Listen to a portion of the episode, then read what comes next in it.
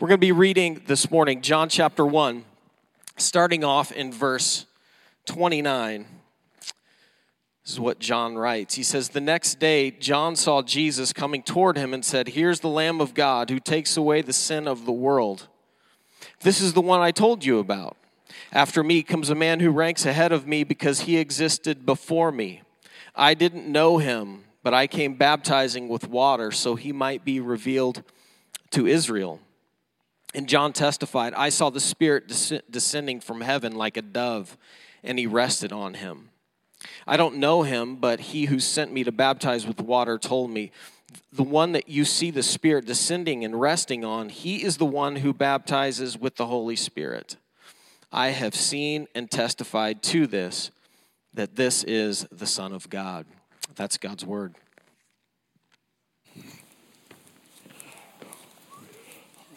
Thank you, Drew. It is good to be with you this morning. So, good morning, everybody. Hope you're enjoying warm weather before cool weather comes. It's kind of the yo-yo that we've been in in 2022, maybe for maybe our whole lives if we're honest, right? We're looking at a passage that we're familiar with, and and I want to make this statement, and then we're going to just kind of build on it, if you will. It says this that our familiarity with the gospel can bring a familiarity with Jesus. Our familiarity with the gospel can bring a familiarity with Jesus. I've entitled our text and our message today, Recognizing Jesus. Um, and uh, it's interesting in the text that we read and the text that was read and preached last week and the week before, there is this, there is this picture of the word recognizing. In this text, John says that I didn't know what I was looking for, but the one who told me who to look and how to look showed me.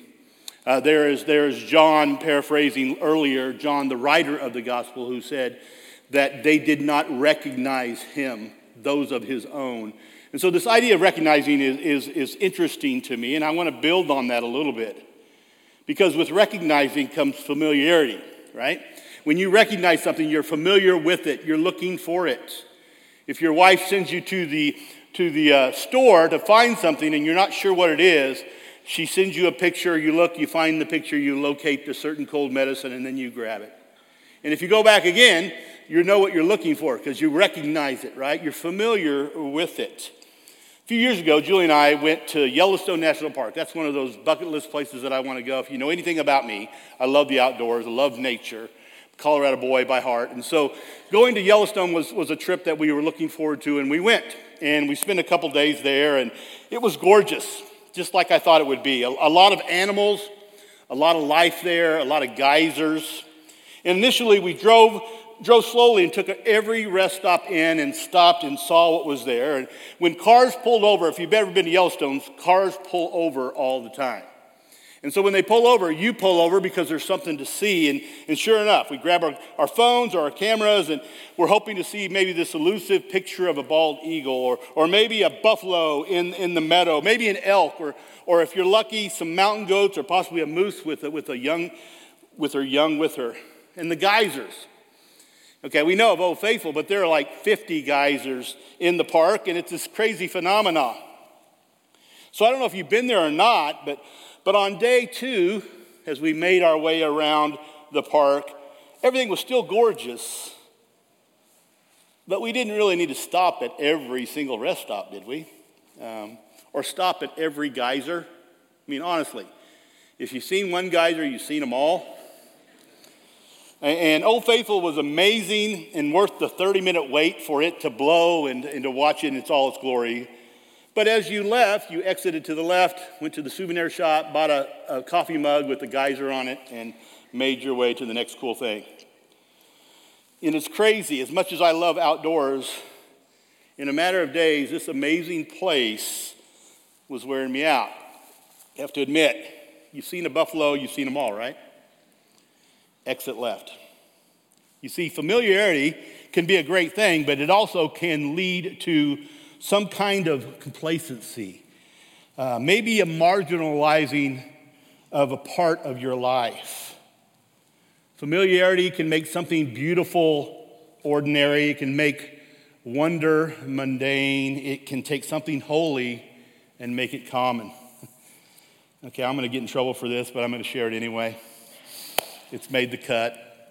A couple years ago, we were eating at McAlister's with some good friends, Keith and Phyllis Vaughn. And so we've done that for a number of times. We'd meet at McAlister's. There's a season where we're meeting every week. And we were sitting down, and, and uh, Keith and I would order, and then you come back at McAlister's, you sit. And so we sat across from each other, and, and, and Phyllis is visiting with Julie, and she goes, Julie, I, I noticed that you have a, a, a, a, feather in your hair. And it was kind of during that time, you get, some of you might remember the fad of feathers in women's hair.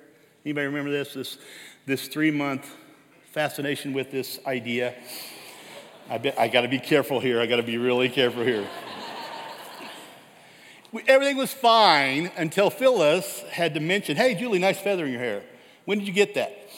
And my Julie, and my wife Julie said uh, three weeks ago.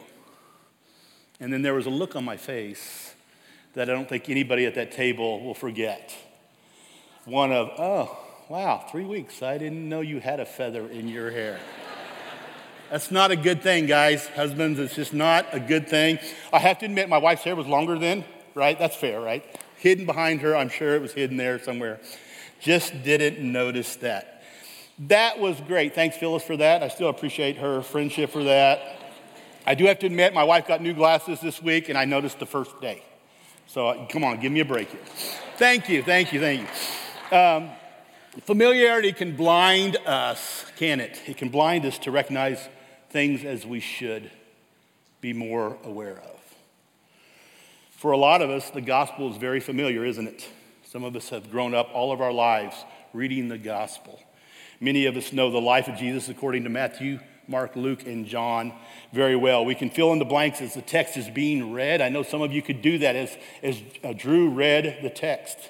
The story of Jesus is familiar from the birth of Bethlehem to his first miracle at the wedding in Cana of Galilee, from the feeding of the 5,000 to the famed Sermon on the Mount, from the calling of the disciples to calling out Peter, to a Passover meal and a prayer in a garden, to an arrest and a denial, a trial and a crucifixion, to an empty tomb and a remarkable appearance.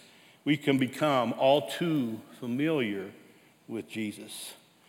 Today, as we look at our text that we're familiar with, I want us to slow down and I want to encourage us to embrace the familiarity of this text with a renewed joy. I think maybe half our battle is, is stopped by asking God to reveal the way He does best by His Spirit through His Word. In the beginning was the Word of God, and the Word was with God and the Word was God. This Word became flesh and dwelt among us. We observed His glory. The glory is the only, one and only Son from the Father, full of grace and truth. And then our text this morning, John chapter 1, beginning with verse 29. The next day. It's interesting, if you read through John, there are several verses that start with the next day. Jim last week talked about the next day, last the day before, where the Pharisees and the Sadducees, the religious, came to John the Baptist and wanting to find out who he was. You know, are you the prophet? Are you a prophet? Are you Elijah? We talked about that. And, and so we see this idea. And the next day, John just said, Hey, I'm a pointer to the one who is coming.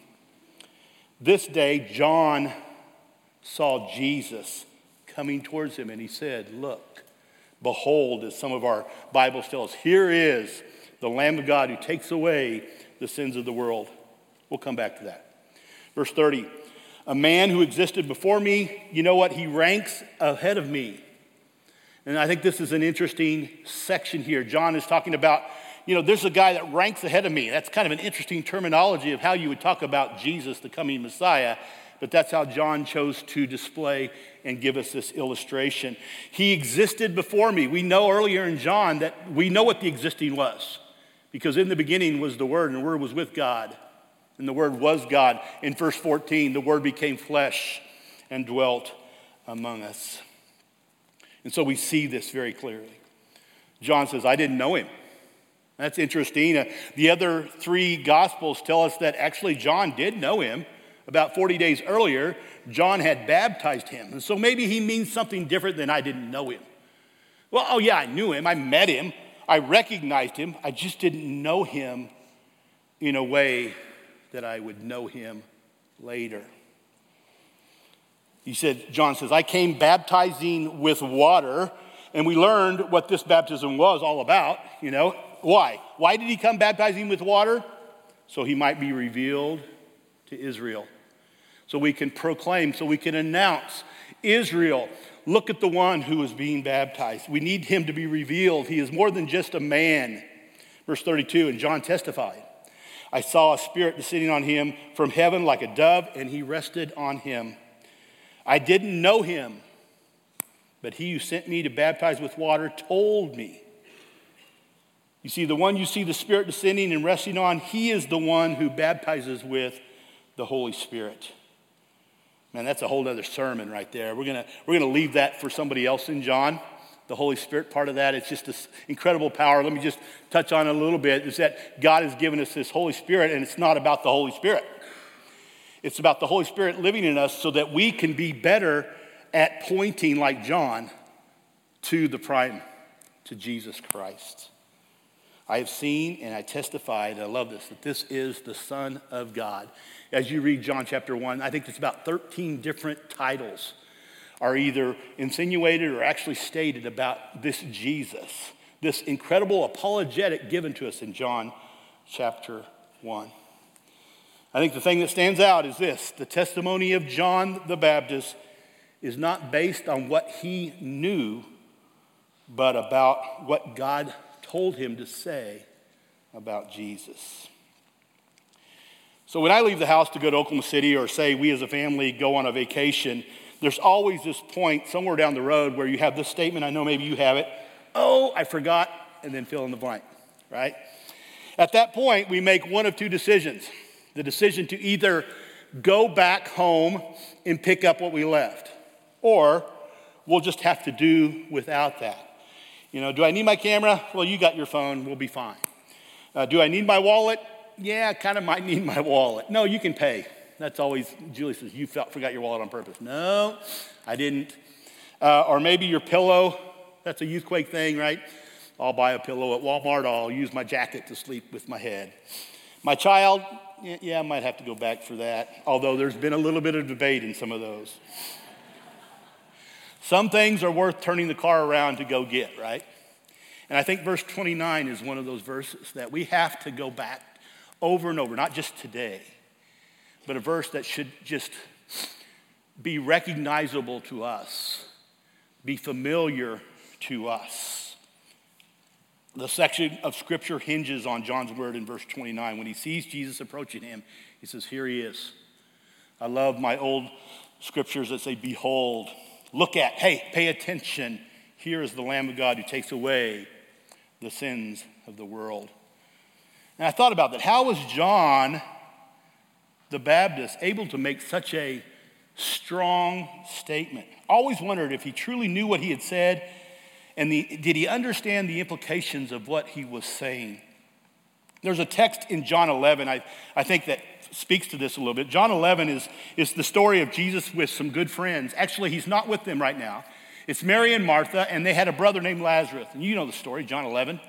Lazarus was not doing well. The, the, they had sent word to Jesus to come because Lazarus was really sick and he may die. Could you please come?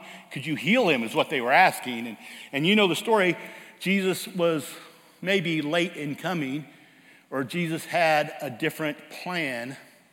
And, and we, we see the story just flesh itself out there. And, and then he finally gets there, and Lazarus had been dead for a few days. Uh, they didn't have a plot in the ground. They usually had a cave that was covered, and that's where Lazarus lay as he had passed. And then there's this incredible prayer. Jesus prays this word. Besides talking to his father, he says, I know that you always hear me. But because of the crowd standing here, I say this, so that they may believe you sent me. And then he said the great words, Lazarus, come forth. And I can't imagine, right? I mean, I can't think of a movie that would, I would rather be at than this one, and Jesus, and then all of a sudden Lazarus coming out, who had been dead for three days, passing and coming before. The response there in that text in John 11 is two, one of two. Many believed, it tells us. It says, but there were some who were religious who just got angry. And so their anger led them to go and, and find the people in the Sanhedrin, the Pharisees, and, and ultimately there is a, a, confrontation and a meeting with the high priest at that time. And, and this is what I want to pay attention to. Caiaphas was his name, and he made the statement in John 11. He says, You know what? I know you're upset, but you're not considering that it is to your advantage that one man should die for the people rather than the whole nation perish. He did not say this on his own, but being the high priest that year, he prophesied that Jesus was not going to die for the nation, and not for the nation only, but also to unite the scattered children of God. I love that. He did not say this on his own. Uh, years ago, I'm going to date myself a little bit here. Maybe half of you may know this guy. His name's Art Linkletter. Anybody? Anybody remember Art Linkletter shows? I barely remember it. I'm sure I saw a rerun. I wasn't actually alive. No, I was. I was actually alive during this time. And, and Art Linkletter had this show in the 50s, 60s, and 70s, all the way up to almost 1980. And the show was a variety of different things, and it was usually a clean show. And so I remember my parents watching it, and I was getting to watch that at some time. And uh, and so this, at the end of his show, he had this set, uh, just the end episode, part of the show was just this statement or this place called uh, the people, the children, kids say the darndest things. Remember that? You know, kids say the darndest things. And so I got on YouTube and found a couple I thought they were pretty awesome. There's a six year old boy named Stanley and, he, and Art Linkletter, you know, he usually had that microphone. He'd get down close to the, the little boy or girl and he says, What do you want to be when you grow up? And the little boy says, I want to be a bus driver or, or, a, or a pilot. And everybody giggles and smiles, and he smiles. And he asked him this question Suppose you're a pilot and all four engines on this big airplane suddenly stop right away. What would you do? And the little boy thought, and then he closed his eyes. He said, Our Father who art in heaven, hallowed be thy name. Another time he asked a seven year old Susan, he says, what, you, what would you think would make the perfect husband? Well, he would be a man that provides a lot of money. He loves horses. He would let you have 22 kids and doesn't put up a fight. And of course, the crowd laughs and everybody thinks that's funny. And then Art asks, So, what do you think you're going to be when you grow up? And she says, A nun. Kids say the darndest things, don't they? And sometimes what kids say are pretty profound, right? Just like Caiaphas, not knowing what he was saying, I don't think he was too far fetched. I don't think it's too far fetched for us to think that John the Baptist didn't quite understand or comprehend what he was saying, even though it was given to him by God in John 1. The Lamb of God who takes away the sins of the world. More profound than John could ever understand profound. Years ago, I think of another profound moment was up on the stage. Actually, years ago, I was talking to Jim a little bit about it. We were up here, and it was the end of the service, and there was a life group up here, and they had one of the little children in the group was going to be baptized. And so after services, all their life group and some of their friends and most of our staff was just up here, and Jim was saying a few words about the little child who was giving their lives to Jesus. And he makes this statement. You've heard it before, probably if you ever heard seen Jim baptize someone. He says, after the baptism, after he, he or she gives their lives to Jesus, he says, and now you will have the rest of your life trying to figure out what you just did. You know, I think that's what's profound about what Jesus has done by becoming the Lamb of God who takes away the sin of the world. There's a profoundness to these words. If you have familiarity with the Old Testament at all, you will see the idea of a lamb that John the Baptist is talking about here and immediately go back to the Old Testament. Just let me, let me just give you a picture of some of those. Genesis 22 is probably the first recollection of we ever being introduced to a lamb, and it's the story of Abraham and Isaac, right? Abraham and his son Isaac, and they're heading up a mountain to offer a sacrifice to God. And we know that story really well, don't we? And in that section, there's fire and wood but where is the lamb for burnt offering is what Isaac asks innocently. And I love just, again, profound words that Abraham says God will provide the lamb. Exodus 12, verses 3 and 4, it's right in the middle of Israel being in captivity in Egypt, and it's plague number 10, right? That there is going to be a spirit, and all the firstborn of Egypt is going to die. But he gives some instructions to the Jewish people and he talks about preparing for a Passover meal. The whole idea of this Passover lamb to be a substitute for the firstborn and the death. Throughout Leviticus and Numbers, the lamb is used 34 different times to describe and refer to this sin offering that a year old lamb without blemish would provide. Isaiah chapter 53, in the whole book of Isaiah, this picture, the symbol of the lamb is used by him to refer to God's suffering servant of chapter 53. Verse 7 says it this way, talking about Jesus. He was oppressed and afflicted, yet he did not open his mouth. Like a lamb led to slaughter and like a sheep silent before his shearers, he did not open his mouth. 1 Corinthians 5 even elaborates as Paul writes and talking about this Passover lamb that has been sacrificed. Jesus fits this type that each of these lambs from the Old Testament examples set for us. He suffered in our place as a sin offering. He provides the release of the firstborn as the Passover lamb. He is the fulfillment of Isaiah 53 and Genesis 22 as the Lamb of God that is provided. And not to mention the use of Jesus as a lamb in Revelation, used over 26 times. All of these examples of ancient sacrifices foreshadow was perfectly fulfilled in the sacrifice of Christ. The Lamb of God is a title of redemption that John profoundly pronounces. And Jesus had the capacity to be our Lamb of God. John describes Jesus as outranking him before him because he existed before. And that's what gives him a capacity to be the Lamb of God. No ordinary human man can take away sin and be the Lamb of God. No one is qualified to be your Savior. Don't think that any person can take away the sin of the world because they can't. You see, the Lamb of God qualifies because of his existing before, and Jesus has become the God, human man. How is it that Jesus is without sin? Romans 5 tells it this way that everyone is born normal, everyone who's born normal is with sin. Jesus was not born like you and I, though. God ordained this God man. Luke 1 tells us it's this beautiful picture as, as, as the angel is talking with Mary. he says, How can I be with child since I am still a virgin? And I love this words. The Holy Spirit will come upon you and the power of the Most High will overshadow you. Philippians 2 tells us that Jesus emptied himself by assuming the form of a servant, taking on the likeness of humanity, and becoming a man. 1 John 3 5 says it this way You know that he was revealed so that he might take away sins, and there is no sin in him. You see, we need a lamb, and we can't be the lamb. No sinner can take the place of a sinner. Well, how can the Lamb of God take away the sin of the world? Well, first by dying, and Jesus would die. You see, that's what lambs are for, right?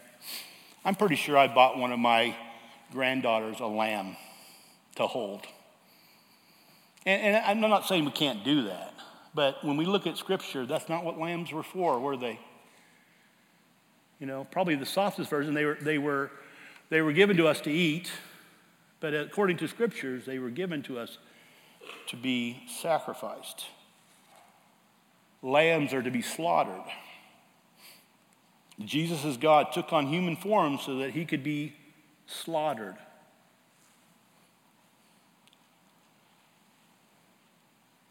A Lamb of God takes away sin of the world because he needs to die and then we would benefit from it. You see, we would benefit. 1 Peter 1 says it this way For you know that you were redeemed from your empty way of life inherited from your fathers, not with perishable things like the silver or gold, but with the precious blood of Jesus. Like that of an unblemished and spotless lamb. He was foreknown before the foundation of the world, but he was revealed in these last times for us, for you. You see, Jesus takes away the sin of the world. You see, when our sins are taken away, his justice is atoned for, his, his wrath is satisfied. And, and the text says he will, the Lamb of God will take away the sin of the world. Okay, there's a lot of debate on that. So that means that it's kind of this universalist idea that, so God just takes away everybody's sin, we're good, move on. I don't know if we even need to recognize it because it's already been taken care of. Well, the rest of the scriptures show us otherwise, don't they? Probably the famed John 3:16, for God so loved the world that whoever believes that's our response, right? Jesus takes away the sin of the world, we have a response as we recognize to respond to him in belief and will not perish but have eternal life. You see, recognition always leads to familiarity. Familiarity can be something to be acclaimed, right? It can be something to be elevated.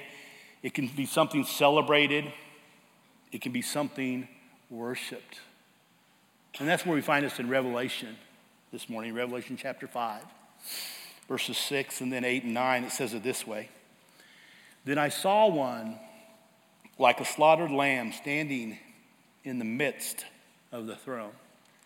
And when he took the scroll, the four living creatures and the 24 elders fell down before the Lamb.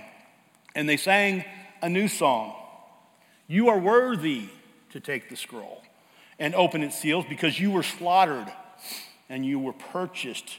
You are purchased people for God by your blood from every tribe and every language and every people and every nation.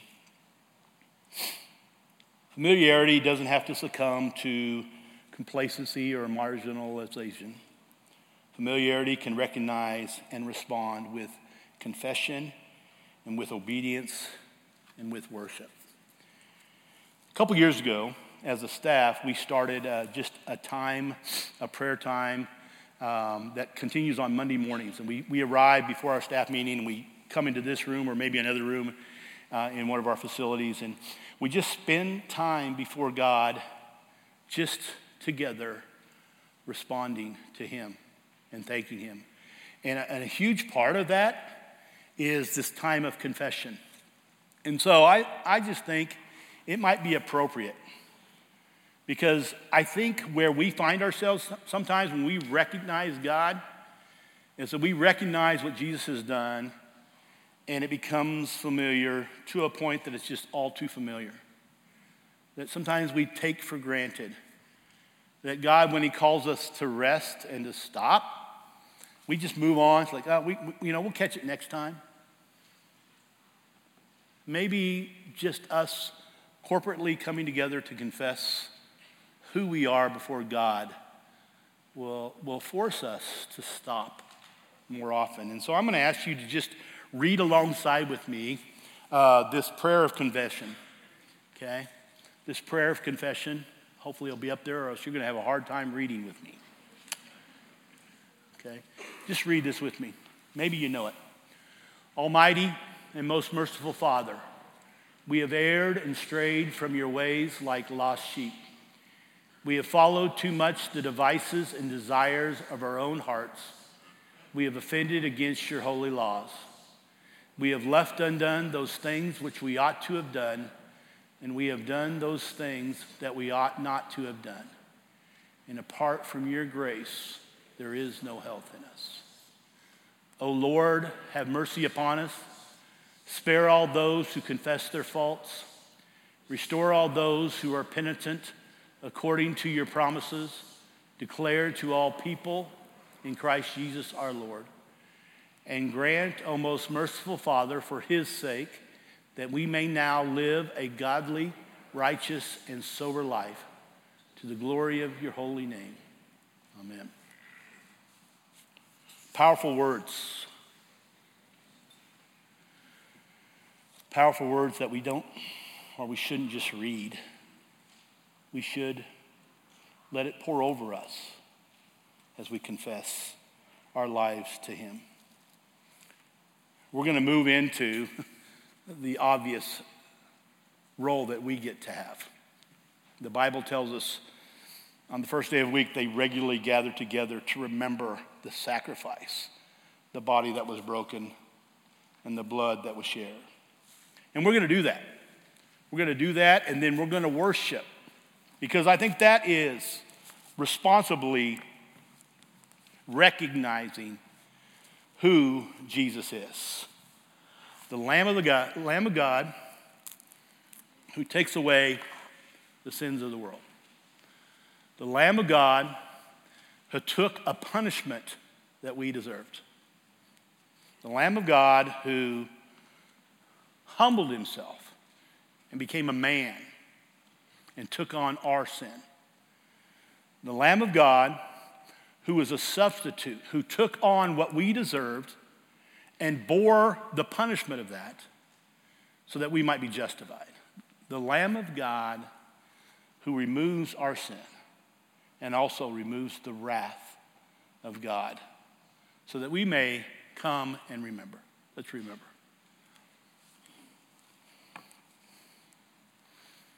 Remember the blood that was shed.